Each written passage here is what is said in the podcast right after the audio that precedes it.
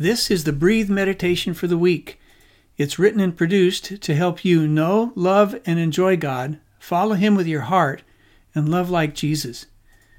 For six episodes, we're looking at what the Bible says about how we can weather the unavoidable headwinds and hardship. In this episode, we learn about deep water. It's not uncommon that Jesus invites us to put out into deep water and let our nets down for a catch of fish. Peter and his friends had got blank the night before, and Jesus knew right where the fish were. Testing their patience, he asks them to go out again to deep water and let the heavy nets out again. What is Jesus asking you to go out again to do? If it's not fish, what is it? It may be unfinished promises or projects, poorly executed promises, or half hearted commitments to family, friends, or co workers. Listen to that tap on your shoulder, that one thing that nags and lingers, whispering unfinished in your heart. Name it and then ask, Jesus, what would you have me do? So, what work is involved in the depths of deep water?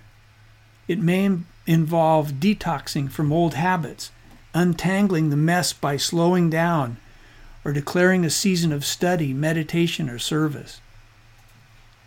What are your modern day heavy nets? Most likely, these are the nuts and bolts of your life. Perhaps it's your morning private time with God or the time with your wife and your kids. Maybe it's following through on the pace of your life, health, or finances.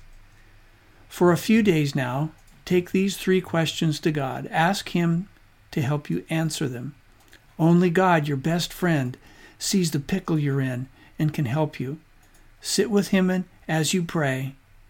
Listen and take notes. You must stay close to Jesus.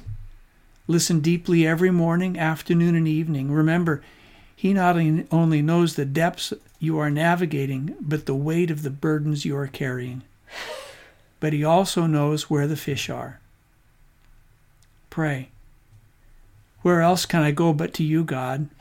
Some things are going well for me, while other areas I'm drifting or playing in the shallow end of the pool.